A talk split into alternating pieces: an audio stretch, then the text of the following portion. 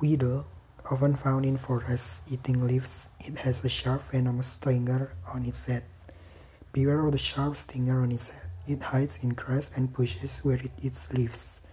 A common sight in forests as grassy areas has a poison stinger on its head that may be used if you step on it.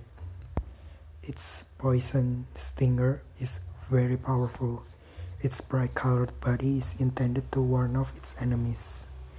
It attacks using a 2-inch poison barb on its head. It can usually be found under the leaves it eats. The barb on top of its head secretes a strong poison. It uses this toxic barb to protect itself. Its poison stinger is very powerful. Its bright-colored body is intended to warn off its enemies. Weedle has an extremely acute sense of smell. It is capable of distinguishing its favorite kind of leaves from those it dislikes.